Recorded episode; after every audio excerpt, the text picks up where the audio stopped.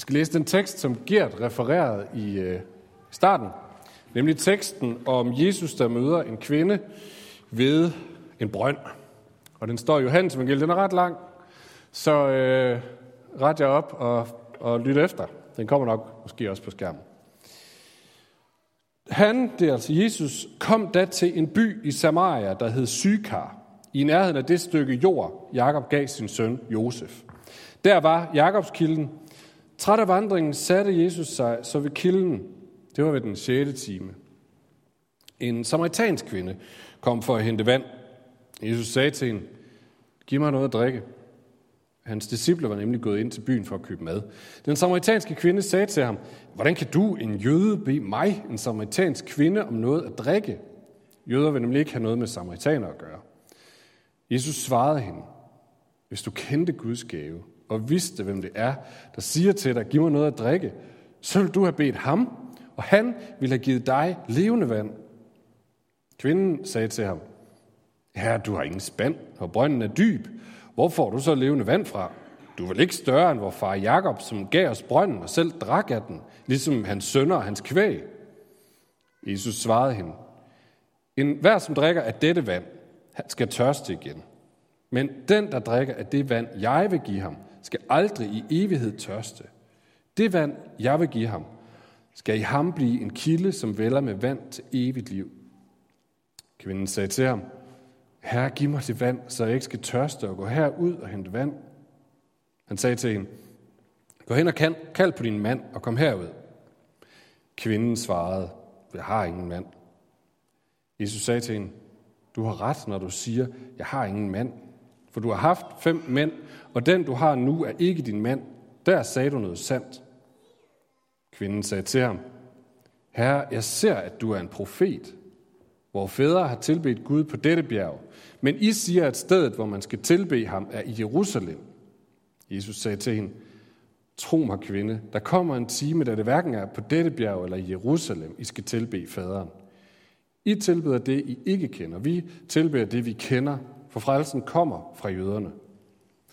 Men der kommer en time, ja den er nu, da de sande tilbedere skal tilbede faderen i ånd og sandhed. For det er sådanne tilbedere, faderen vil have. Gud er ånd, og de, som tilbærer ham, skal tilbede i ånd og sandhed. Kvinden sagde til ham, jeg ved, at Messias skal komme, det vil sige Kristus. Når han kommer, vil han fortælle os alt. Jesus sagde til hende, det er mig, den der taler til dig. Den her tekst er råfyldt med mening og betydning og alt muligt andet. Vi slet ikke snakke om det hele, så vi har bare en enkelt ting i dag, nærmest bare et enkelt ord. Og lad mig starte bare med en kort historie, for at, øh, at lige give os en fornemmelse af det. Øh, for en del år siden, der var der en af vores børn, der skulle have en operation på sygehuset, og jeg husker meget tydeligt, det var sådan en større operation, så det var noget med en, en, en slange ned i halsen og sådan noget der. Og jeg husker meget tydeligt at stå ved det der intensiv opvågningsleje og vente på, at han vågnede. Og da han så vågnede, så husker jeg den der sådan fuldstændig desperate øh, udtryk i ansigtet, og slangen ud, og så bare vand, vand, vand. Operationen, som havde varet et stykke tid, og slangen der havde gjort ham helt vildt tørstig. Og den der følelse af tørst, og bare sådan, spørger han noget drik. Jeg tror, vi kender den der fornemmelse af at være tørstig. Der er næppe nogen af os, der sådan har prøvet at være virkelig, virkelig tørstig, og så ikke kunne få noget at drikke. Der bor vi alligevel alle sammen for tæt på en vandhane eller et eller andet andet. Men jeg tror godt, vi er sådan alligevel fornemmer den, og kender måske også oplevelsen af at være virkelig tørstig, og så bare få lov til at drikke. Virkelig en god fornemmelse. Øh, tørst er en enorm stærk følelse, fordi det handler om at holde os i live. Det handler om et eller andet med at holde kroppens saltbalance og sådan noget der på plads. Og, og, og kroppens signaler, som vi opfatter som tørst, er enormt stærkt.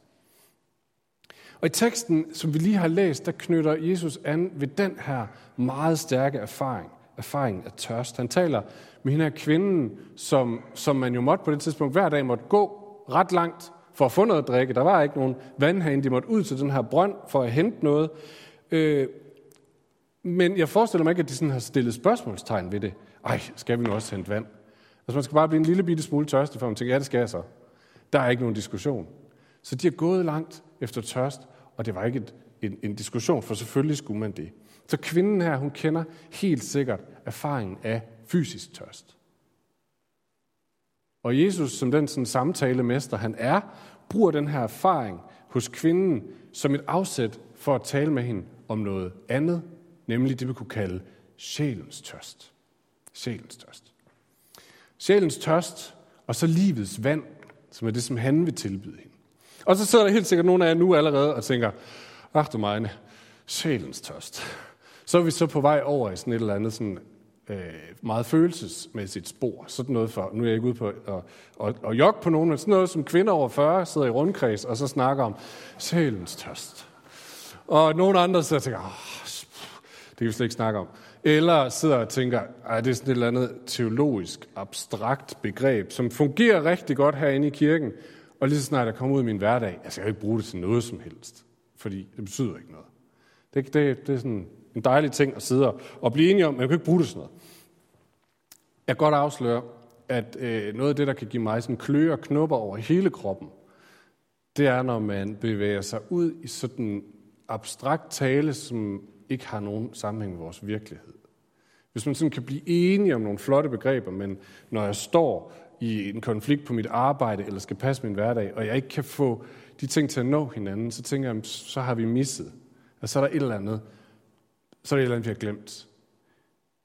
Jeg mener, hvis ikke, det, vi, hvis ikke vi har noget at sige, som har betydning for det liv, vi lever i morgen, for hvordan vi håndterer vores liv, vores ansvar, vores forpligtelser, vores relationer, vores følelser, hvis vi kun har noget, som kan fungere i sådan et lukket rum, hvor vi alle sammen er enige om et eller andet flot verdensbillede, hvis ikke vi har noget at sige, som har med virkeligheden at gøre, så kan vi lige så godt bare tige stille. Men vi er en kirke, der holder gudstjenester, som bliver ved med at læse Guds ord, som bliver ved med at snakke om det, fordi vi tænker, at Gud har noget aktuelt at sige til danskerne i år 2022, i de ting, vi står i, i vores hverdag i dag, de spørgsmål, de konflikter, hvad ved jeg, som er her i dag, det har noget at sige ind i det. Det er faktisk noget, der kan bruges til noget. Og jeg tror faktisk, at Jesus havde det på samme måde. Jeg tror ikke, han sådan sagde, skal vi ikke lige sætte os herover og filosofere over noget dybt? Nej, jeg tror faktisk, han snakkede med kvinden om noget, som betød noget for det liv, hun stod i lige nu og her. Som på ingen måde var verdens fjernt. Så lad os prøve at se, om ikke det også det her sjælens tørst. Lad os se, om ikke det faktisk har en sammenhæng med vores liv i dag. For det tror jeg, det har. Og nu antager jeg igen lige noget. Og hvis jeg antager fejl, så må I komme og sige det. Men nu antager jeg, at nogen herinde kender sådan den her dybe længsel, som vi kunne kalde sjælens tørst. Længslen efter retfærdighed, eller længslen efter fred, eller længslen efter omsorg, eller længslen efter anerkendelse, som virkelig er i kontakt med, åh, oh, jeg kender til at være der, hvor jeg virkelig mærker længslen. Og som måske kan bede med på Augustin, den her gamle biskop i Sydafrika, øh, Nordafrika. Øh, han havde en bøn, som er blevet kendt, som sagde, min sjæl er urolig, til den finder hvile hos dig, Gud. Nogle af os kender til at være der. Og så er der andre af os, som måske sidder og tænker, hmm, jeg er faktisk ikke sikker på, at jeg sådan lige tørster efter noget, eller kan genfinde sådan en længsel. Øh, nogle gange vil jeg ønske, at jeg sådan kunne længes lidt mere efter Gud, men i det store hele må jeg nok være ærlig at sige, nej, jeg kører egentlig sådan rimelig smooth igennem. Jeg kender ikke den der længsel. Man kan være begge steder. Det var en antagelse. Nogen så har det på den ene måde, nogen har det på den anden måde. Og måske tager jeg fejl. Men hvis du kan genkende dig selv i en af de her to kategorier, så tror jeg, der er noget at hente her. Og måske i første omgang, hvis du bedst kan genkende dig i den sidste, den her, jeg kan ikke lige genkende den her længsel eller den her tørst. Det siger mig ikke lige noget. Jeg længes ikke, jeg tørster det ikke. Fordi så vil jeg sige, jo det gør du. Jo, det gør du. Og det er der mennesker, der har fundet ud af, at det kan de tjene millioner på. Det er nemlig ikke så vældig mange år siden, at man sådan på et større plan fandt ud af, at man kunne tjene rigtig, rigtig, rigtig, rigtig mange penge på sjælens tørst. Og her taler jeg ikke om selvhjælpsbøger. Her taler jeg om mobiltelefoner og tøj og mad, og huse, og biler og alt muligt andet. Lad mig give et eksempel. Har I set en, re- I har set en reklame for nylig? Det går godt at I ikke lige komme i tanke om det. Øh, og jeg tænker ikke nødvendigvis om det der magasin fra Føtex, man får ind ad døren, hvis ikke man har skrevet reklamer nej tak på nettet et eller andet sted. Nej, jeg mener en reklame som i en reklame på Spotify eller YouTube eller fjernsynet, eller hvor man nu færder sig, færdes, fordi der er reklamer hele tiden. Øh, der var en gang, hvor reklamer foregik på den her måde. Øh, der var et billede af et par cowboybukser, og så var der en stemme, der sagde, eller en tekst, der sagde, her er vores cowboybukser. De er lavet i bedre stof end andre cowboybukser. Øh, tråden, vi har valgt, er stærkere end andre cowboybukser. Og de sidder bedre og er bedre at gå i end andre cowboybukser. Så næste gang du skal ud og købe cowboybukser, så synes vi, du skal vælge vores. Sådan lød reklamer primært før 2. verdenskrig. Hvordan ville det lyde i dag?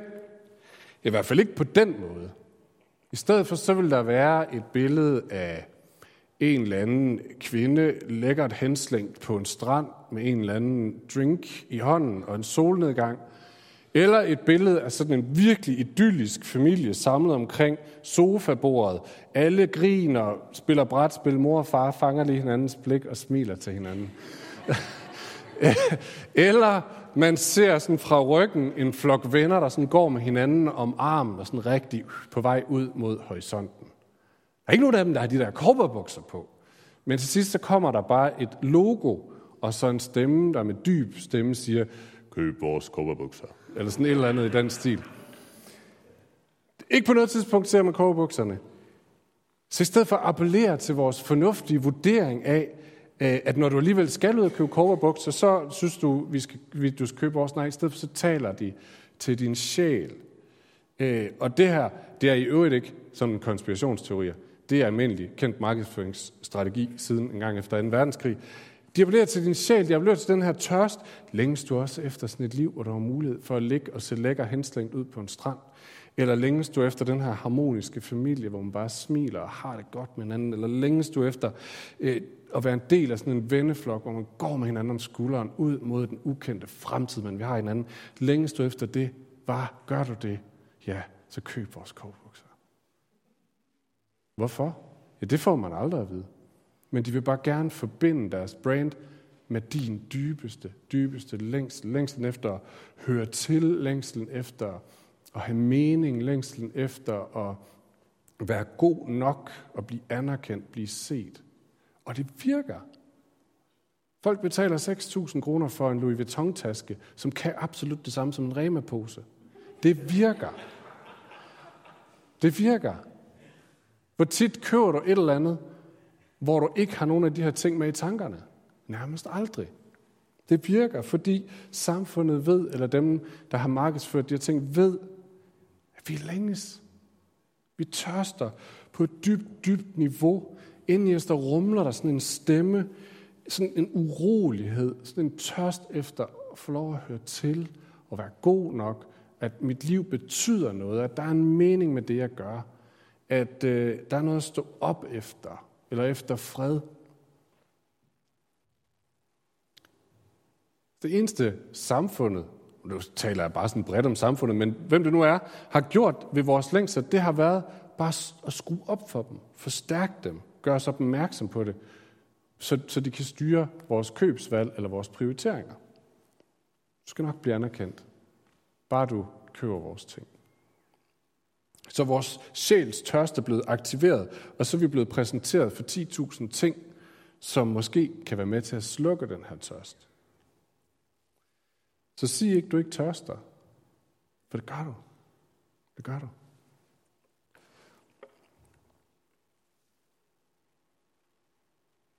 C.S. Lewis, ham der skrev Narnia-bøgerne, som i øvrigt var professor i litteratur på Oxford Universitet, han gik også meget op i det her med længsler.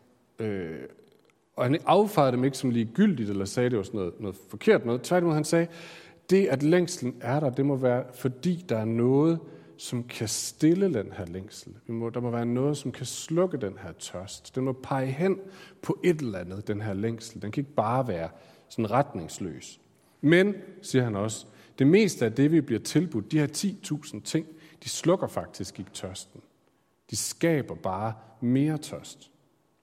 Så han skriver i en bog, der hedder The Weight of Glory, øh, om det her med at have mødt skønheden, eller have mødt meningen, noget, der slukkede tørsten i en, det var sådan noget, man gjorde dengang, i en bog, eller i en, øh, noget musik, eller en relation. Og så vende tilbage til det, og tænke, åh, det, det var der, det var. Sådan skriver sådan her. Hvis du går tilbage til de øjeblikke i fortiden, så vil du ikke have fundet tingene selv, men kun mindet om det. Det var ikke i dem. Det kom kun gennem dem. Og det, der kom gennem dem, var længsel. De ting, skønheden, minderne fra den gang, er gode billeder på, hvad vi virkelig længes efter. Men hvis de bliver forvekslet med tingen selv, bliver de forvandlet til dumme afguder. De knuser hjerterne på deres tilbedere, for de er ikke tingen selv. De er kun duften af en blomst, vi ikke har fundet. Ekkoet af en sang, vi ikke har hørt. Nyheder fra et land, vi endnu ikke har besøgt. Vi kunne måske oversætte det, det her det er skrevet en gang i starten af 1900-tallet i England, vi kunne måske oversætte det til i dag, øh, og til vores moderne forbrugermentalitet, sige, det svarer lidt til, at du i månedsvis har gået og tænkt på noget, som du, har, som du mangler. Du, du vidste ikke, du manglede det, så stod du i en reklame, nu tænker du, du mangler det. Og så begynder du at opbygge sådan en, oh, det kunne være fedt at have det her. Så begynder du at research på nettet ah, hvad er det lige det bedste er af det her, eller det fedeste er, og du sådan får sparet sammen, eller planlagt, at du skal købe det her, og imens så opbygger der sådan en fantastisk forventning til, hvad det kommer til at få af betydning, når du ejer den her ting. Jeg ved ikke, om det kun er mig, der har det sådan. men men øh, endelig så har du fået researchet færdigt, og du har bestilt det helt rigtigt, og du venter, og en dag så ringer det på, og det er pakkeposten eller GLS, eller hvem jeg ved er, som kommer og afleverer, du tager det ind, og du får det pakket op, flået pakken op, tager det op, kigger lidt på det, og så stiller du det hen i hjørnet. Og et øjeblik efter, så begynder du at længes efter noget nyt. Fordi tingen selv kunne aldrig tilfredsstille de forventninger, du har lagt i det. Det var ikke det, der slukkede din tørst. Det skabte faktisk bare mere tørst. Så fortsætter C.S. Lewis sådan her. Det virker til, at Herren ikke finder vores længsler for stærke, men for svage. Vi er halvhjertede skabninger, der fjoller rundt med druk, sex og ambition, mens vi bliver tilbudt uendelig glæde. Som et uvidende barn, som helst vil blive ved med at lege med mudderkager i sølet, fordi det ikke kan forestille sig, hvad invitationen til en ferie ved havet betyder. Vi er alt for lette at tilfredsstille. Og så kommer C.S. Lewis til det, som er et af hans argumenter for Gud. Han siger, hvis jeg fornemmer en længsel, som ingen oplevelse i denne verden kan tilfredsstille, er den mest sandsynlige forklaring, at jeg er skabt til en anden verden. Så vi længes, om vi ved det eller ej, og verden omkring os er gearet til at forsøge at stille vores længsel på 10.000 måder. Og nogle gange oplever vi det, eller også så hører vi det her, at intet af det, som vi bliver tilbudt, stiller længslen. Det virker ikke. Hverken materielle ting eller underholdning. Ikke 20 timer med Netflix. Ikke sex, ikke mad, ikke penge, ikke ferie. Ikke karriereskift, ikke veloverstået eksamenerne, ikke det, du fik købt på nettet, når det kom ikke engang en ægtefælle, giver dig den der, ah, nu har jeg det. Og der bliver ved med at være en rumlen indeni, en urolighed, øh, en nagende længsel, en sjælens tørst.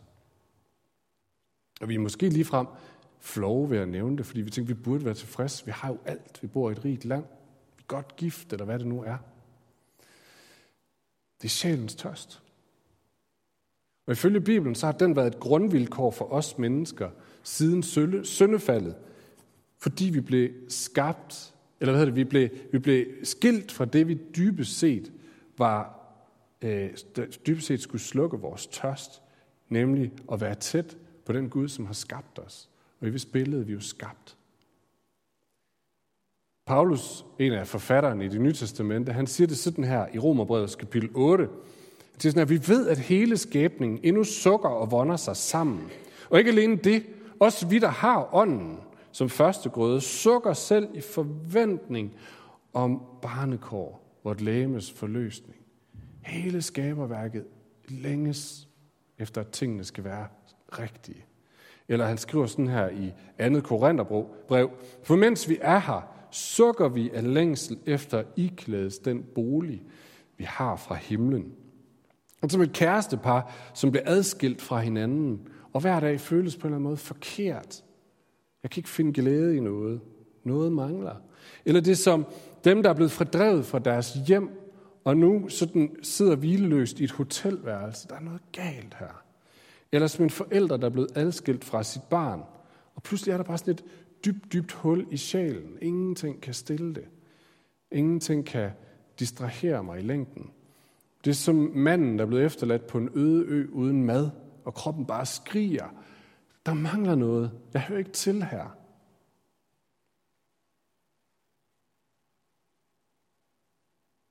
Det er Bibelens påstand.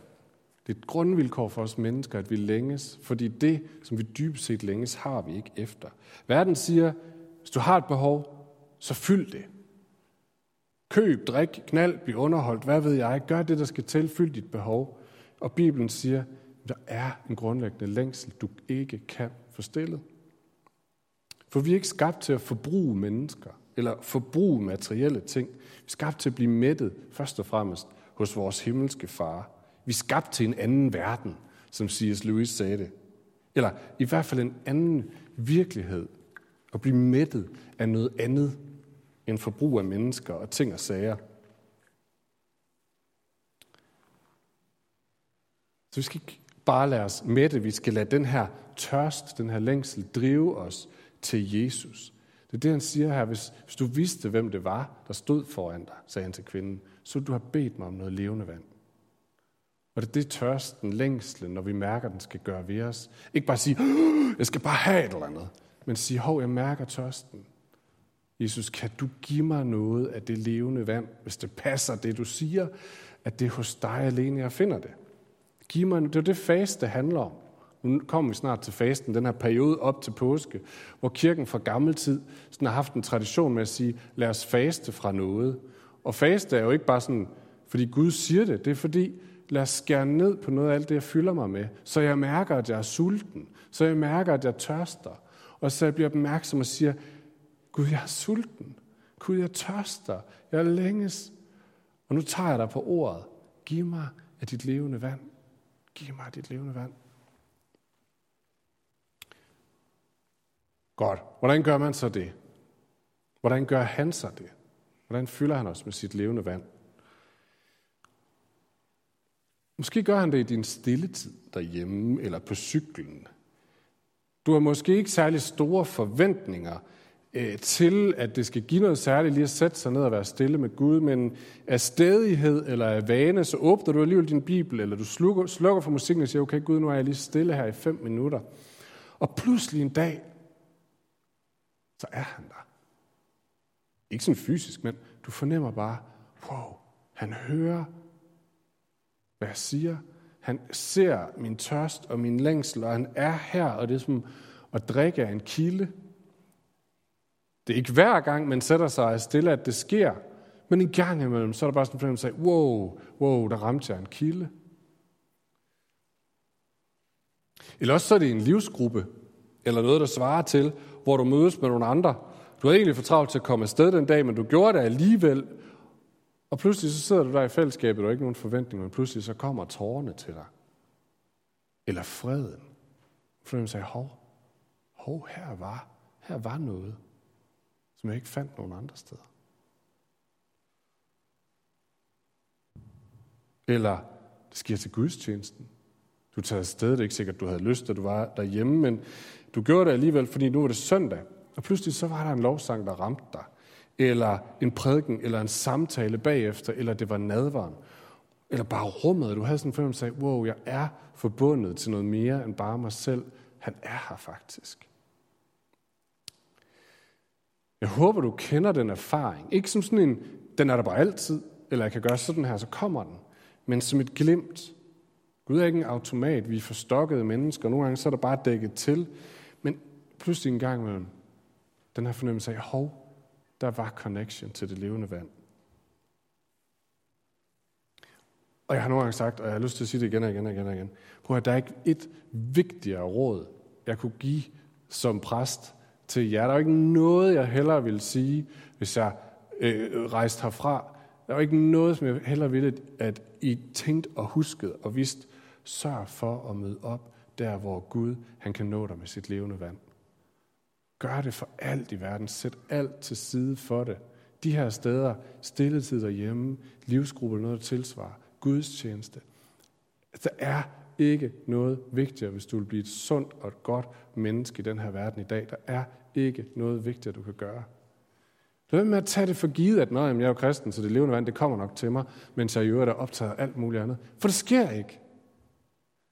Det sker, der hvor vi siger, Gud, jeg er tørstig. Jeg længes efter dig.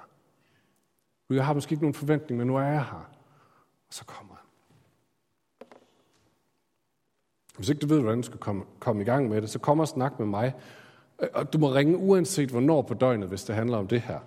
Øh, og jeg, bror, jeg er faktisk fuldstændig ligeglad med, hvor mange mennesker, der kommer i kirke her. Jeg er fuldstændig ligeglad. Jeg er bare optaget af, at folk kommer i kirke. Fordi jeg er optaget af, at folk er der, hvor de kan blive nået af Jesu levende vand. Fordi ellers så er vi bare alt for lette at købe af alt muligt andet. Så er vi alt for billigt til salg. Hvis vi vil være håb for Fyn, hvis vi vil være håb ind i vores familie og for vores venner, så skal vi lade os fylde af det levende vand, og ikke noget som helst andet. Lad os slutte med at bede sammen.